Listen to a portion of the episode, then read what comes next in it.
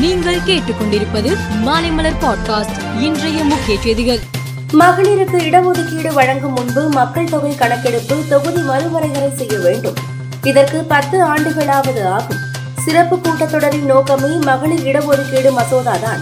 எனவே இந்த மசோதாவை உடனே செயல்படுத்துவதில் எந்த சிக்கலும் இல்லை என்று ராகுல் காந்தி தெரிவித்துள்ளார். இஸ்தான்புல் நகரில் இருந்து மருத்துவ வசதிகளுடன் குழந்தை சந்தியாவை தமிழ்நாடு அழைத்து வர ரூபாய் பத்து லட்சம் அளிக்க வேண்டும் என்று முதலமைச்சர் மு ஸ்டாலின் உத்தரவிட்டுள்ளார். மகளிர் உரிமை தொகை திட்டத்தில் பயன்பெறும் ஒன்று புள்ளி பூஜ்ஜியம் ஆறு கோடி பெண்களுக்கு முதலமைச்சர் மு ஸ்டாலின் தனித்தனியே வாழ்த்து கடிதம் அனுப்பியுள்ளார். ஒவ்வொரு பயனாளிகளுக்கும் தனித்தனியாக ஸ்பீட் போஸ்டில் முதலமைச்சரின் வாழ்த்து கடிதம் அனுப்பப்பட்டுள்ளது. சனாதனம் பற்றி அமைச்சர் உதயநிதி ஸ்டாலின் பேசியதற்கு எதிராக உச்சநீதிமன்றத்தில் தொடரப்பட்ட வழக்கு இன்று விசாரணைக்கு வந்தது.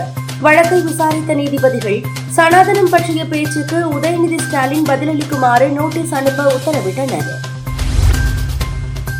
பாஜக எம்பி ரமேஷ் பிதூரி எதிர்க்கட்சி எம்பியான இஸ்லாமியரை பார்த்து தீவிரவாதி என்றும் கொச்சையான வார்த்தைகளையும் நாடாளுமன்றத்திலேயே பேசிய சம்பவம் பரபரப்பை ஏற்படுத்தியிருக்கிறது. இதைத் தொடர்ந்து பாஜக எம்பி பேசிய கருத்துக்கள் அவை குறிப்பில் இருந்து நீக்கப்பட்டன.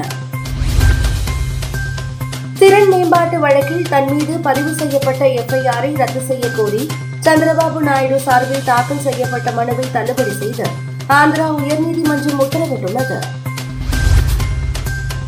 பாகிஸ்தான் கிரிக்கெட் தொழில்நுட்ப குழுவில் இருந்து விலகுவதாக முகமது ஹபீஸ் திடீரென்று அறிவித்தார்.